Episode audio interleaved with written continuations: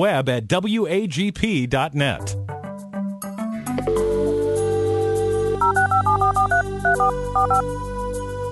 This is the Bible Line, a live radio call in program with Dr. Carl Broggi.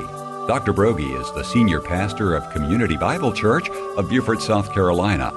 And for the next hour, he's available to answer your questions, providing biblical insight and wisdom for everyday Christian living. Our phone lines are open, and if you have a question, you may call 525 1859 locally or outside the immediate area, call toll free 877 924 7980. Now let's join Dr. Carl Broggi. Study and show yourself approved of God as a workman who is not ashamed, accurately handling the word of truth. We welcome you this hour to the Bible line. If you are a first time listener, for the next hour, we take people's questions. Maybe there's a text of scripture you've been studying, or uh, there's a challenge in your life, or family, or ministry, and you'd like biblical counsel. Whatever it might be, if we can be help, of help by God's grace, we will attempt to be. All you need to do, again, is pick up the phone locally. It's uh, 843 525 1859. If you want to use the toll free exchange, we have people in other parts of the country that listen. Uh, it's 877 WAGP 980. Or you can text us here directly into the studio and that address is TBL. That stands for the Bible line, TBL at WAGP.net. If you do call the studio at 843 525 1859, you can dictate your question, or if you like, um, you can go on the air live, and we do give priority to live callers. So, with that said, Rick, let's jump in with both feet and get started. All right. Saul from Greenville writes Where in Scripture does it affirm that there are no prophets after Christ's ascension? Well, technically, it doesn't say after Christ's ascension. And then we are dealing with the issue of what we mean by a prophet. Um, the, the use of uh, the, the office of prophet had two dimensions in the Old Testament, both of forthtelling and uh, foretelling. Uh, foretelling would be making some predictive statement concerning the future. And of course, if a man was a prophet of God, based on what Moses tells us in Deuteronomy 18, he would have to be able to give not just some long term prophecy that you could never potentially verify because it's hundreds of years in the future uh, for instance, Micah the prophet, Micah 6, uh, predicted that Messiah would be born in Bethlehem of Judea. Well, that's wonderful because uh, he lives hundreds of years before Christ, and he would have been dead for uh, four centuries plus, five centuries, uh, before it actually came true. So, uh, how could you really tell if a man of God was really a man of God? Well, the only way you could tell would be his short term prophecies. And so Moses writes, and I've just turned to Deuteronomy 18 in verse um, 22. It says, It shall be, uh, beginning in verse 19, it shall come about that whoever will not listen to my words, which he shall speak in my name, I myself will require it of him. But the prophet who speaks a word presumptuously in my name, which I have not commanded him to speak, or which he speaks in the name of other gods, that prophet shall die you may say in your heart, How will we know the word which the Lord has not spoken? When a prophet speaks in the name of the Lord, in the name of uh, Yahweh, if the thing does not come about or come true, that is the thing which the Lord has not spoken. The prophet has spoken it presumptuously. You shall not be afraid of him. Um, so, with that said, it, there was a foretelling dimension and a forthtelling. And you see the prophets doing both, whether it's uh, Isaiah or Micah or Nahum or Amos. Uh, they will make predictions sometimes that are hundreds of years out. Isaiah lived 700 years before Christ, and he predicts how Messiah will die and the events around it and the initial Jewish rejection and everything else and their ultimate reception. Um, and but he also gave short-term prophecies that would come true, and they did. So that was the affirmation. So when we come into the New Testament era, Christ ascends into heaven, and again, the Scripture is not completed. And so there were prophets who would speak direct revelation of God. And you read of this in 1 Corinthians 14. Uh, the challenge, of course, was that Uh, how did you know whether or not this was a word from God? Well, the spirit of a prophet is subject to other prophets, and everything was to be confirmed by the mouth of two or three witnesses. And there were certain other tests, like if a man spoke and they had false witnesses, uh, you could assume it was a false witness if indeed he said something that had gone against previous revelation. But there came a point when the canon of Scripture was finished, when the canon of Scripture was closed. And once the canon of Scripture was closed and God was not giving new revelation, and we know that by the time we uh, come uh, to the revelation. And a sermon that you might want to listen to, this uh, caller, where I deal with it in great detail for about an hour long. It's uh, the sermon I preached in Revelation 22, uh, 18, and 19 where Jesus said, I testify to everyone who hears the words of the prophecy of this book. If anyone adds to them, God will add to them the plagues which are written in this book. And if anyone takes away from the words of uh, the book of this prophecy, God will take away his part from the tree of life, showing that he's not a true believer, and from the holy city, which were written in this book. So I go through this whole issue of how did God close the canon of Scripture, why it is that we uh, can't get direct text messages from God like Beth Moore does, like Sarah Young does in Jesus Calling. And God said to me, and they're quoting God verbatim, and why that is dangerous, why that is cultish, why that is what is the genesis of virtually every cult that has start, started in the history of the church. They have some new vision, new book, new revelation, new dream that goes beyond the measuring rod, which is what the word canon means from the Latin. It's a measuring stick. It goes beyond the measuring stick of Scripture. So we have a completed canon. So I spent an hour just on that issue. So I would direct this caller to Revelation 22. Uh, 18 and 19, go to searchthescriptures.org and you can listen to the entire message. Good question. Really good question. Let's go to the next one. All right. We've got Faye from Springfield, Georgia on the line. Thanks for holding. Good morning. You're on the Bible line. Good morning. Thank Hi. you for your ministry, Dr. Broggi.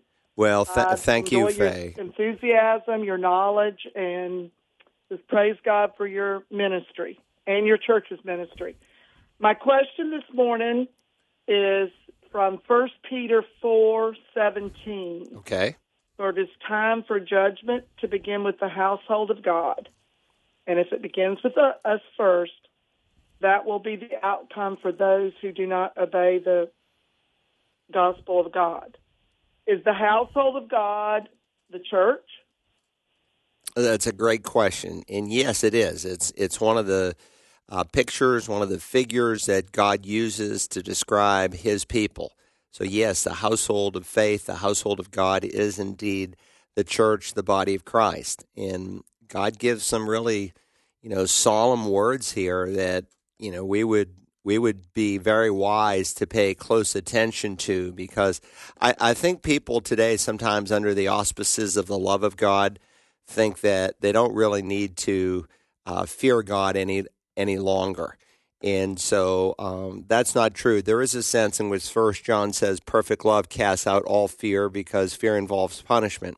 So there's not a sense that we have to fear like um, you know a, a cringing servant who's going to be beaten up by his master, some unjust person. Um, but it is uh, uh, there is a fear of God that we are to to, to express. So it's time for judgment to begin with the household of God. And if it begins with us first, what will be the outcome of those who do not, referring to unbelievers, those who do not obey the gospel?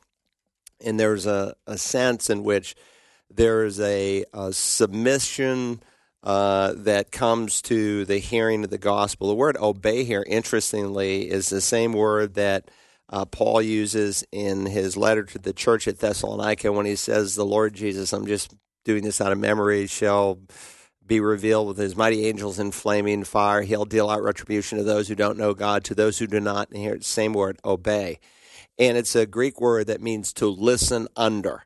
So there's a submission that the gospel is to bring. Sometimes we call it repentance and so forth. But then the next verse, which is really the more difficult verse, and if it is with difficulty that the righteous is saved, what will become of the godless man and sinner?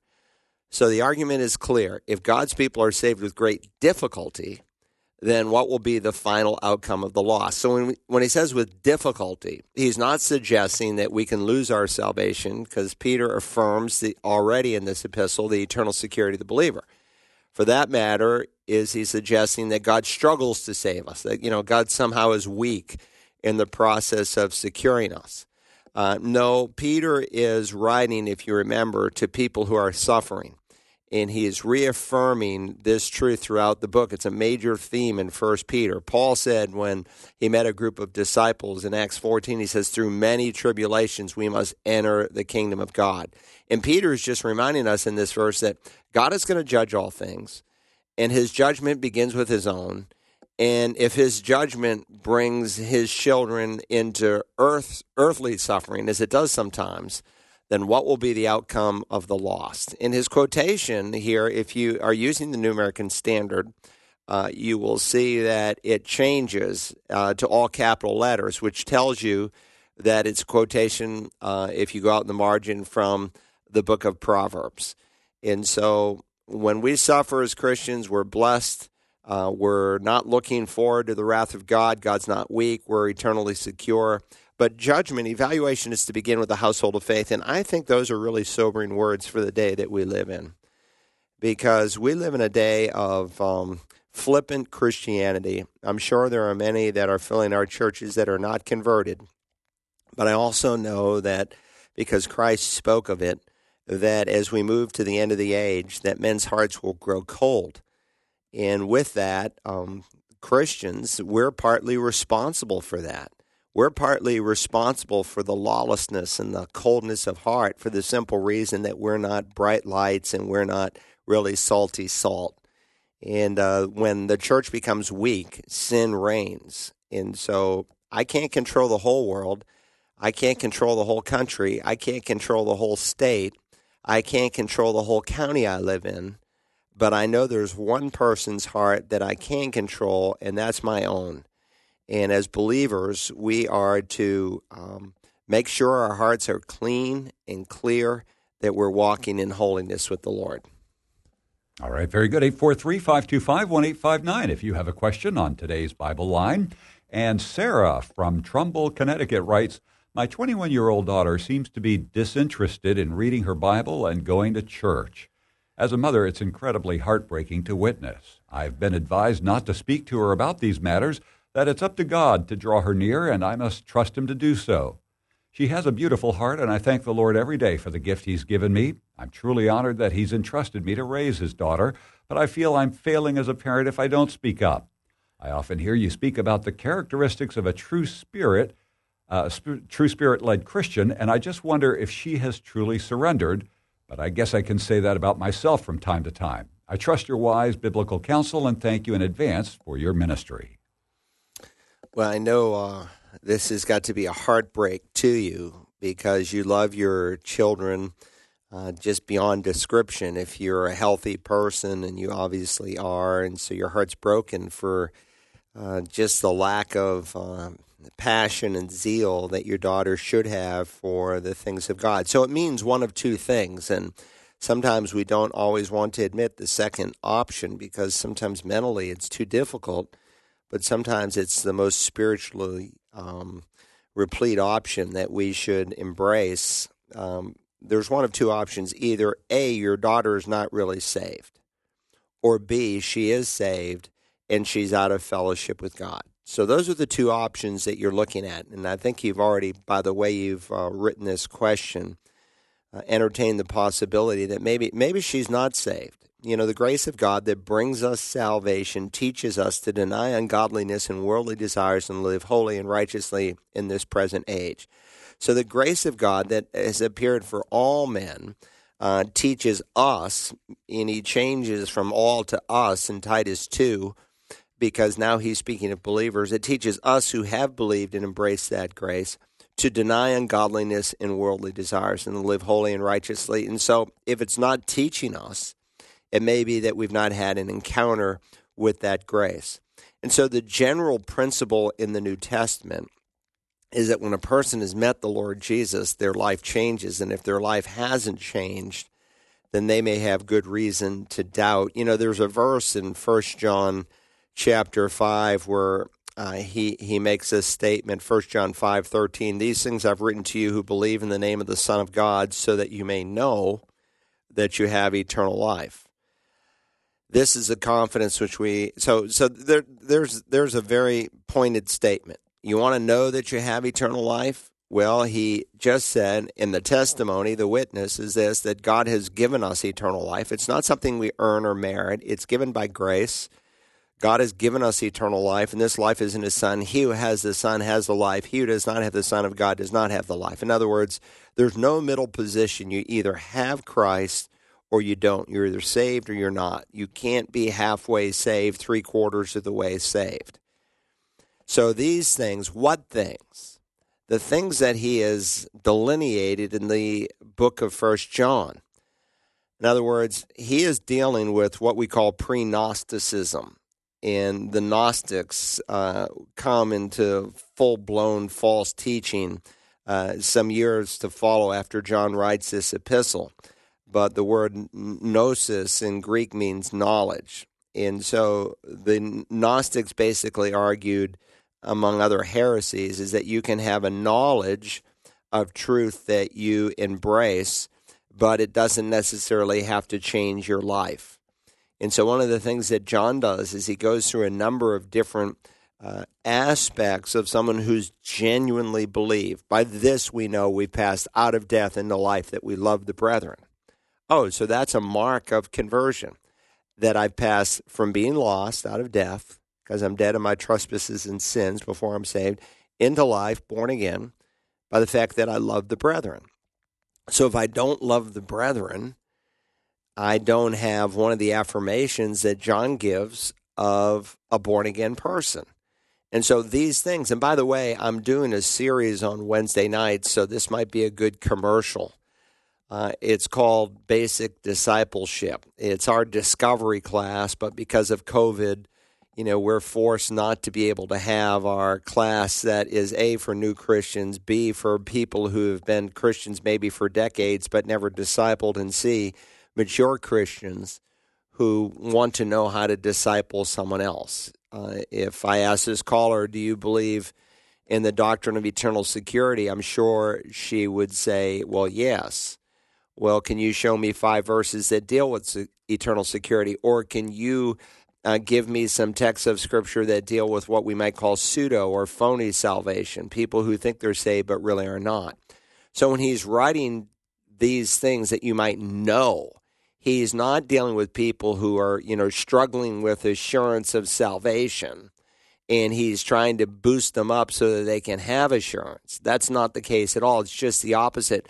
He's dealing with people who might have a false assurance and he wants to underscore here's how you can have a true and genuine assurance if these things that I have delineated, and I'm going to cover these, by the way. Um, in fact, we'll we'll be on this. Uh, we'll be in this section on Wednesday night. So the first topic is eternal security and assurance of salvation, and we are. Uh, it usually takes three weeks, and I think we'll finish it this week. Sometimes it takes four weeks to go through that first session in this 45, 55, 60 week course. It just is different every time it's taught. Uh, so either A, your daughter's not saved, or B, she is saved, but she's out of fellowship with God. Let, let's be very clear here. Uh, the scripture teaches that if someone is in fellowship with God, they love the brethren. And if we don't love the brethren, then we're really not in fellowship with God, and we may not be in relationship with God. So, relationship deals with uh, what happens when we're born again and we're imputed uh, the righteousness of Christ. Uh, that's a relationship that's eternal that can never be broken. But fellowship is our closeness to the Lord. And it's possible to get out of fellowship with God. You can't sever the relationship, you can sever the fellowship. And again, at, at the least, uh, your daughter is out of fellowship. At the most, she's never been saved. So, should you have a conversation with her? Of course. I mean, you love her. Samuel uh, should have. Um, well, I won't go there right now because it will take too long. But let me just say, you should have a conversation with your daughter, and the only way you shouldn't, if she says, "Mom, I don't want to talk about it," do not talk to me about it. then you might say, well, um, write her a letter because it's hard not to read a letter that someone sends you, and just to say, I'm here. You obviously don't want to talk about it, but I have a biblical responsibility because someday, as your mother, uh, I and I'm your mother, you know, in this life, and I may be 90 and you may be 60, but I'm still your mother, and I'm going to say what God calls me to do as a parent because I care about your soul, and if you're uh, at some point in your life you want to discuss this topic further, I'm available here. But you want to plant in your daughter's mind that at the very least she is disobedient to God because she's forsaking the assembling together of the brethren. You say, well, everybody is right now in COVID. Not really. Uh, the scripture is clear. Encourage one another day after day as long as it's called today. That's in Hebrews 3, the same book that tells us not to forsake our assembling together later on in Hebrews 10.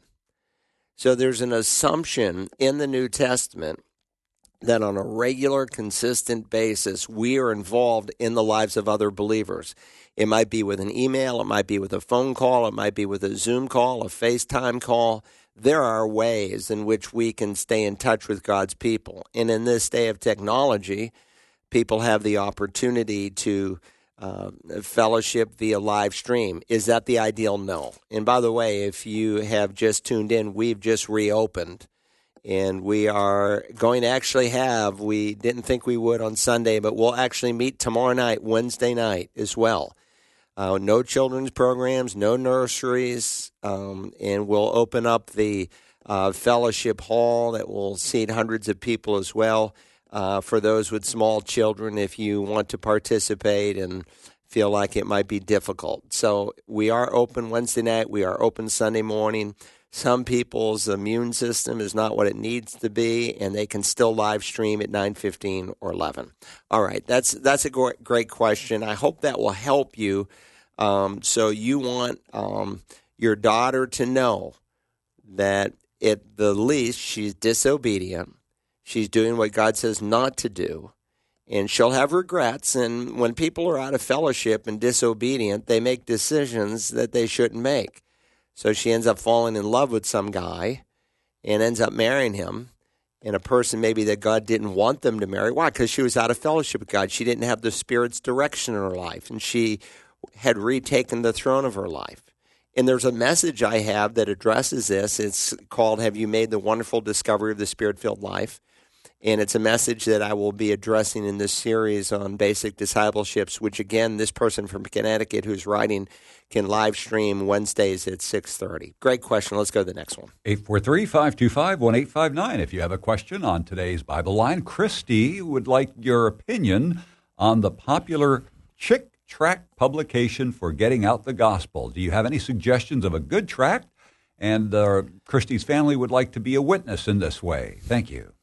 Well, um, the Chick tracts are really kind of interesting. Um, and some of them maybe have not been written in a healthy fashion. I had a friend who met Mr. Chick, and that was maybe 10 years ago, and he was in his 80s, so I don't know for sure, but I, my, my, guess is he's in heaven. He was a believer, um, but sometimes the way he presented truth wasn't always in the most sensitive way. And you've got to understand, he wrote hundreds and hundreds of tracts, and he was the personal author of them all. Now, I don't know uh, who's still writing them because that ministry is going on. If they're making new ones, if he has a son or some associate that continues to write the tracts. But for instance, I remember um, reading the cover of one. It's called "The Gay Blade," and this was his attack on you know homosexuality and he had a lot of you know stereotypes that uh, may be uh, true and expressive of some people in a gay lifestyle, but it was more half making fun of them while at the same time uh, just hammering home, you know, what God said about the lifestyle of homosexuality. Well, it may be funny until your child is the one who's struggling with homosexuality and your child is the one who has um, maybe even some of the stereotypic gay manifestations. And then it's not really funny anymore. and you want to if you've got a child who's homosexual you you want to reach that child for Christ and you want to do it in a way that's compassionate and loving at the same time doesn't compromise the truth so sometimes i think uh, the chick tracts don't have that balance um, by the way, if you're looking for a helpful tract, uh, I've written one. It's Would You Like to Know God as Your Friend?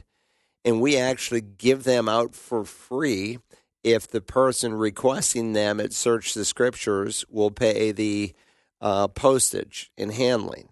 Uh, handling, there's no, it's just postage. Uh, we don't even charge you for the handling per se. The person who has to go to the post office and wrap them up in a box. They're free and we'll send them out 50 at a time uh, to someone for free. But you have to pay the postage. Why? Because we don't want you to just call our number because they cost about 35 cents each to print and us to send you that free tract and then you just have it sit on a shelf and do zero with it. So we want you to have a little skin in the game and it's a great tract. It goes through, I think, a holistic presentation of the gospel. About 40 years ago, uh, someone came up with the expression of an Acts 2 versus an Acts 17 presentation of the gospel, where an Acts 2 presentation was the idea that you have a biblical knowledge or foundation of some type, and that biblical knowledge is presumed upon. And so the tracts that I, I, began to use as a new Christian when I came to Christ in the 1970s were really Acts 2 presentations like the four spiritual laws. God loves you and has a wonderful plan for your life. John 10 10, John 3 16, that's how it started. But there was a certain presupposition that most Americans at that time had some, at least, basic knowledge of the Bible. That's no longer true. And so when you're dealing with someone 18 to 30, um, the ignorance is just profound. I, I meet sometimes young Marines who come to our church, and I'll ask them, Well, do you know uh, whether or not Adam ate the fruit? And he says, No, I don't really know that story in the Bible. And you're thinking, You got to be kidding me. But that's just where our culture is because we have this generation that has not been raised up in the church with total biblical ignorance. So, in Acts 17 presentation of the gospel, Acts 2, Paul uh, Peter is dealing with Jewish people. He's quoting scripture, assumes they know the scripture, et cetera, et cetera. Acts 17, he's also dealing to lost people, Paul is, and he assumes they have really no knowledge of Scripture. And so it's a broader presentation, and I think that's what we really need today. And so that's what I do in the booklet, Would You Like to Know God as Your Friend? And when they come to the last page, if they get that far, they can also watch it online at searchthescriptures.org. So, you know, you can always give it to a person and say, hey, would you uh, read this and tell me what you think? Uh, people tend to be less turned off if you ask them for their opinion. Or if you sense someone is really interested, hey, would you take this booklet and there's a verbal presentation that you can follow along online with this booklet. It's right here in the back. Here's the website, and this is what you click on. And uh, tell me what you think. Or you might say, hey, can I take you through this booklet? A lot of evangelistic methodologies are done by people with the gift of evangelism for people with the gift of evangelism.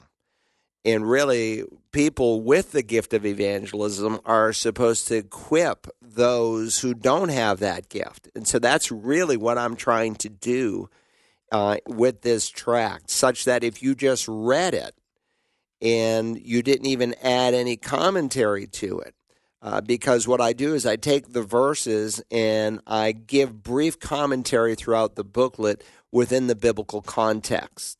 So, for instance, when we quote John 14, where Jesus said, I am the way and the truth and the life, and no one comes to the Father but through the Son, I give some explanation as to why Jesus can claim to be the only way to God.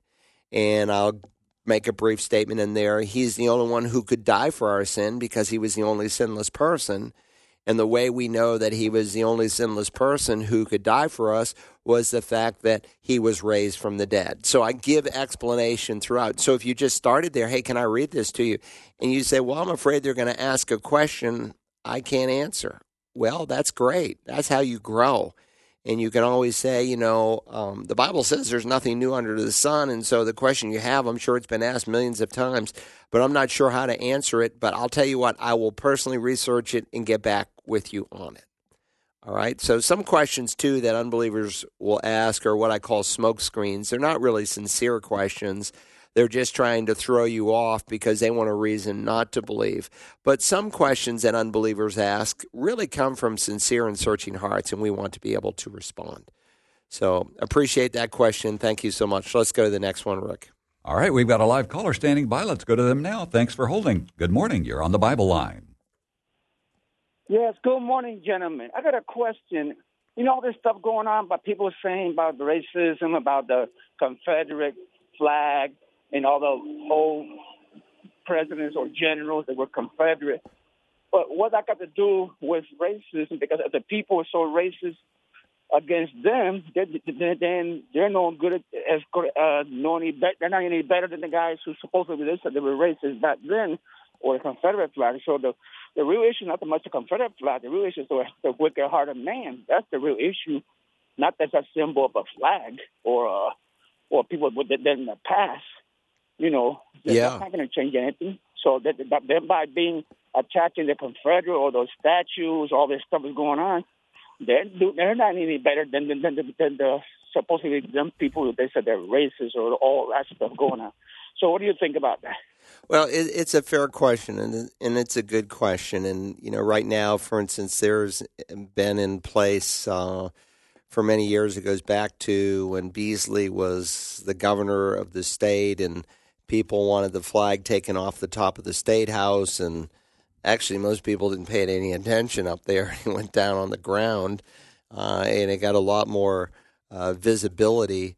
Um, there went into play what was called the Heritage Act in South Carolina, and the Heritage Act basically uh, preserves uh, statues and so forth. People, cities, and local municipalities can't just take them down. Uh, you have to uh, get permission through the legislative process of the state of South Carolina to remove a statue. And there's a lot of ignorance in our in our country. Um, uh, this movement uh, recently tore down a statue, and it was actually of an abolitionist. And they obviously didn't know what they were doing. Oh, let's just tear down a statue. And you know, there are obviously a lot of statues sometimes to honor people uh, that maybe shouldn't have been honored to begin with. Uh, there's, uh, again, Clemson University, at least they're recognizing the law here because they're breaking the law in other areas. For instance, they're required as an institution of higher learning to teach the Constitution, the Federalist Papers, and the Declaration of Independence, and they're not. Uh, they're defiantly breaking the law. Why? Because they don't want this new generation to read the Constitution. There's a liberal agenda there. And USC is also doing the same thing, breaking the law defiantly in all of their subsidiaries across the state. And my son, by the way, was just interviewed and wrote a major article for a major conservative uh, institution. And if you follow me on Twitter, I twittered out that uh, interview link if it's of any interest to you. But what I'm trying to say is uh, Clemson University, for instance, wants to rename Tillman Hall. Now, Tillman Hall, if you've ever been to the Clemson uh, campus, is that like magnificent, beautiful building. It's for the School of Education. I know that because my daughter's a Clemson graduate and she was a part of the School of Education. And, and yet, Tillman was, he was a defiant racist. He was not a good guy by any stretch of the imagination. So they they they they want to you know rename the building, and since it's historically uh, related, they can't just you know do it. Um, well, maybe they should rename Clemson University because Thomas Clemson was also a slave owner. So you know it, it's just a game they're playing. They they want to look you know really fine and like they really care about people. And so, you know, well, then rename Clemson because that guy was a slave owner. And people say, well, the founding fathers were slave owners. Well, some of them were, but you name me one, one, just one founding father who owned slaves, who, before the end of his life, did not say it was wrong. Uh, people want to t- tear down the Jefferson Memorial. Jefferson had a very extended discourse in the original Declaration of Independence that was anti slavery. But he was trying to get it signed by the 13 colonies, and there were two states who said, We will not sign it if these anti slavery uh, additions are here in the Declaration of Independence. And the two states, of course, were North and South Carolina. So, you know, there's just profound ignorance in our culture. So let's tear down all the statues of George Washington. Well, George Washington, when he was 10 years old, his father died and left him 10 slaves. He inherited these slaves. And of course, before the end of his life, he fought against slavery and freed all of his slaves. So, you, again, you name me just one founding father who owned slaves, and 30 of the 59 did, who did not renounce the position that they had held before they died. There isn't one. Um, so, do we have a sordid history? Of course we do. Every nation in the world does. And sometimes you can teach from error. So, maybe there should be a, a plaque at the bottom of some Confederate statue saying, you know, this man held this position. And then you can really, but to erase your history can be very foolish because we can learn from the mistakes that people who went before us made. That's what God does in 1 Corinthians 10. He records biblical history for Israel and all the dumb things that they did. And he says, hey, listen, I'm writing this for your instruction upon whom the ends of the ages have come. So there's no end to what you might tear down and what you might do, and you're never consistent enough. Can I see renaming Tillman Hall? Sure. Uh, I just want them to go through the right procedure. Why? Because we live in a republic. And so you have representatives up in the South Carolina Senate and House who represent you. And if they want to rename Tillman Hall, then you have a right to let your senator and your representative up there in Columbia know how you feel and if they want to be reelected because they're supposed to represent their constituency, then they're going to uh, vote accordingly. And if the majority of the state says, no, we, we shouldn't tear it down, oh, you say that's systemic racism. Not necessarily by any stretch. It's like with the police. There's 800,000 police officers in the United States. You telling me they're all racist? I, I, I don't think so. Um, so it's a good question that you raise. And as Christians, we need to be sensitive. Let, let me go to the flag issue here for a second.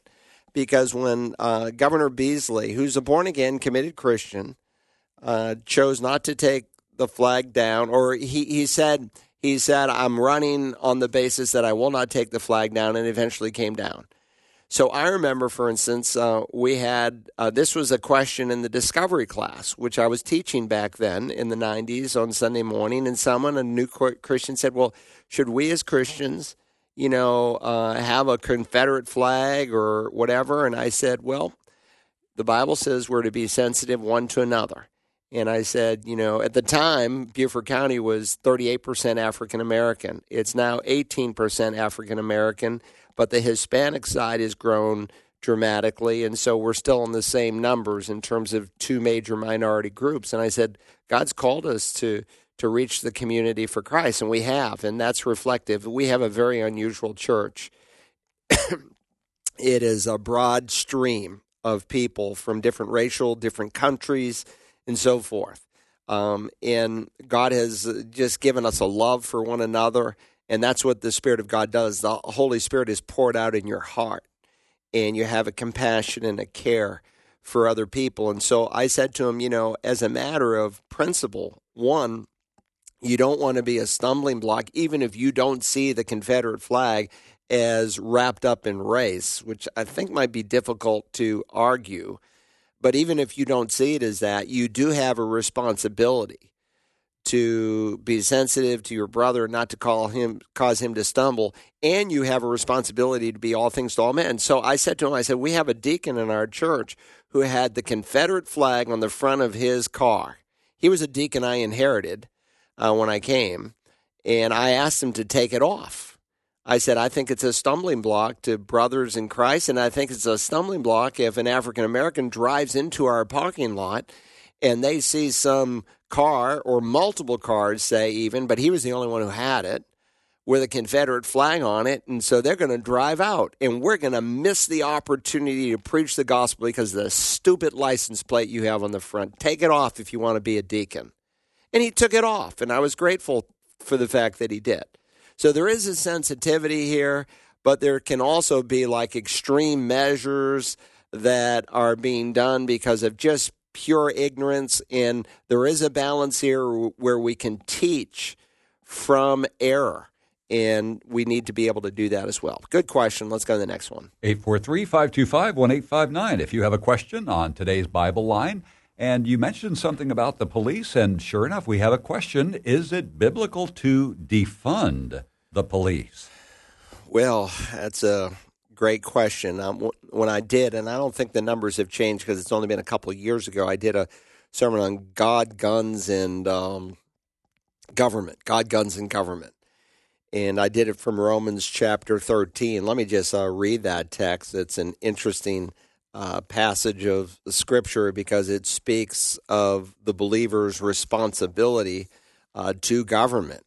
And remember who's in charge at this point Nero who was a wicked, evil man who hated Christians. In fact, under the Neronian persecutions, because he wanted to clean up Rome and make everything look sparkling new, he had the slums burned. And when there was a revolt, he ended up blaming the Christians. They said, well, he did it. They did it. And in order to make them examples, he took believers that he found and he dipped them in oil and he made them human torches in his garden. And it's under this kind of government that the Apostle Paul writes every person is to be in subjection to the governing authorities, for there is no authority except from God, and those which exist are established by God. Therefore, whoever resists authority has opposed the ordinance of God, and those who have opposed will receive condemnation upon themselves. For rulers are not a cause of fear for good behavior, but for evil. Do you want to have no fear of authority? Do what is good, and you will have praise from the same. For it, government, police officers, armies, because that's really the nature of government primarily. It is a minister of God to you for good.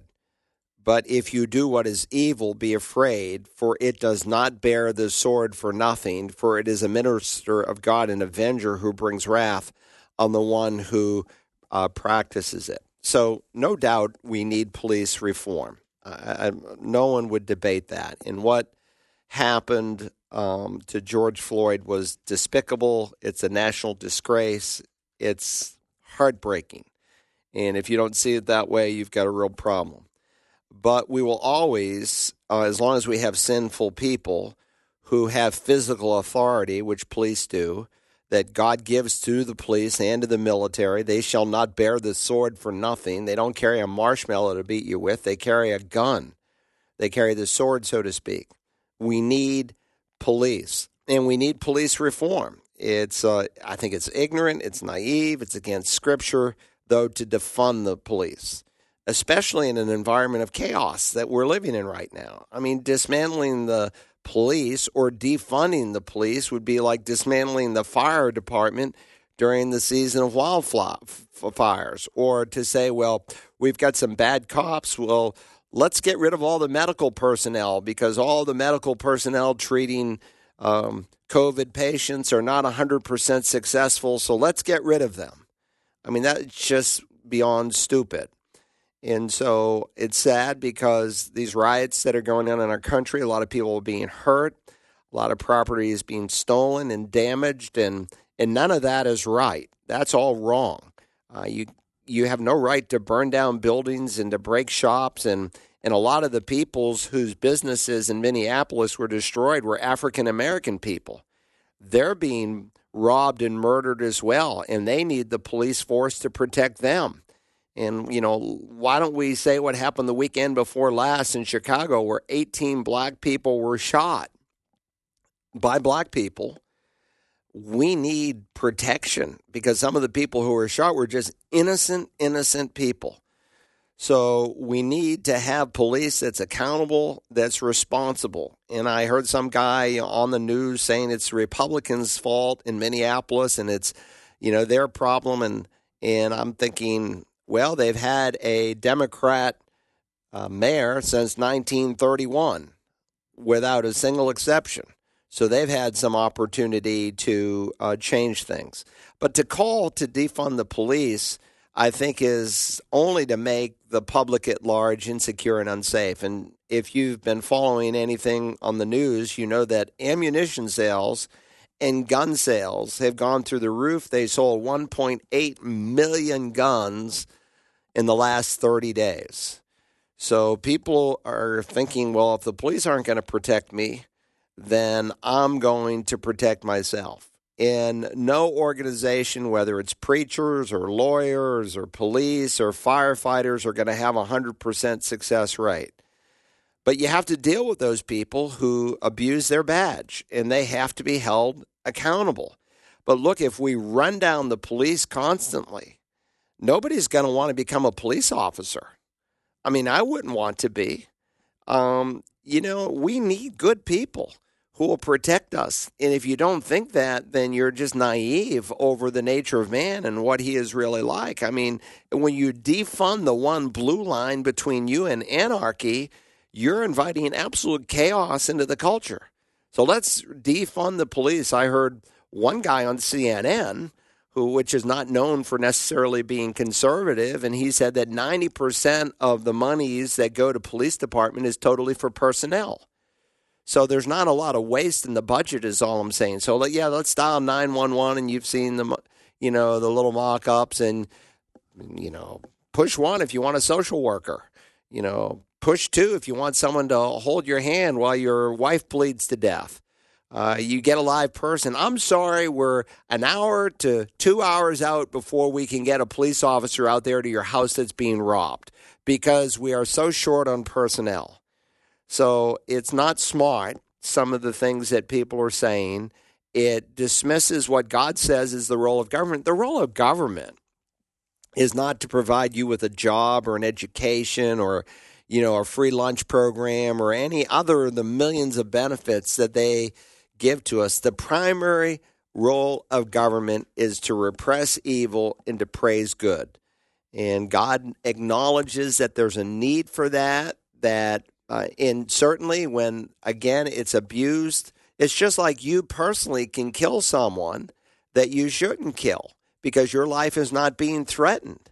And God holds you responsible for murder. And again, I cover that in my sermon on God's guns and government. If you go to searchthescriptures.org, that might be a good biblical foundation that will help you to think through clearly on this issue. Let's go to the next caller. I think someone's waiting. Indeed, we do have a live caller standing by. Thanks for holding. Good morning. You're on the Bible line.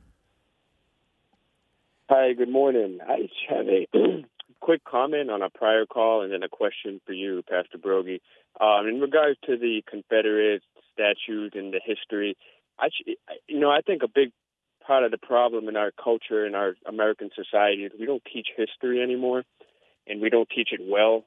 And I remember reading Alexander Solzhenitsyn said the first step a tyrant takes when he wants to enslave his people into tyranny, or tyranny rather, is to make people forget their own history. Yes. And I think if this is the path we keep going down, we're just going to see uh, uh, lots and lots of disasters. So you know, and in the public schools, they don't do it well anymore, and we're just forgetting it. Not only our nation's history, but even church history. We just we need to teach it more, and we need to do a better job of it. Boy, I, I, I say amen to you. I, I agree with you uh, on that. More, I get kind of personal. Who are some of your favorite historians to read that you could recommend people? Well, Toynbee's uh, five volume uh, work you know, on the history. Yeah, um, Toynbee's five volume work on the history of the church would be a superb read. It's not an easy read, but it's very, very well done.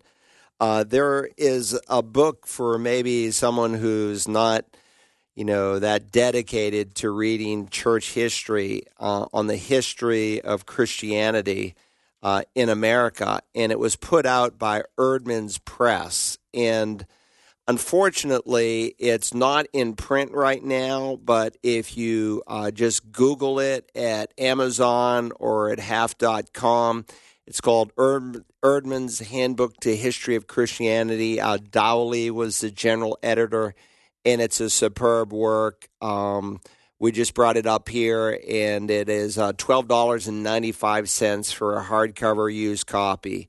Uh, it was um, selling new at one time for, for $60. Very, very well done, which would give you an overall grasp of uh, of of the history of the church. You're you're right. This is why you know I, I have a son who just graduated from Antonin Scalia School of Law a couple of weeks ago, and he spent seven years.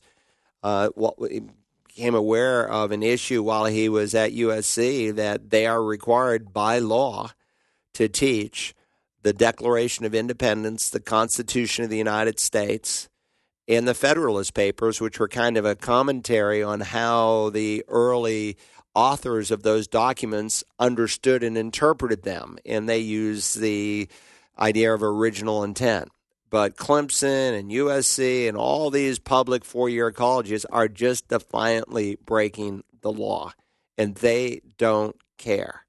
Uh, they say, well, it will cost too much money uh, to start this course over. And so, but we're, we're, we're, we're obeying the spirit of the law, and that um, once a year on Constitution Day, we pass out free pocket constitutions to any student who wants them.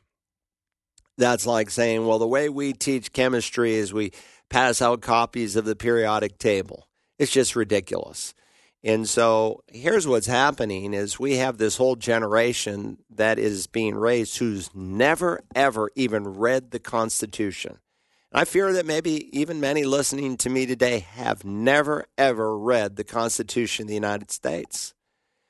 And if we're ignorant of our history and on what basis we're founded, then you're right. Tyranny can easily step in and take over. And that's really what we're seeing. I mean, why is it that so many young people really want to uh, embrace a Bernie Sanders who's a hardcore socialist? He wants to undermine and destroy the Constitution of the United States that he raises his right hand to defend. Uh, it's because they're ignorant. They have no earthly idea of the form of government that we enjoy.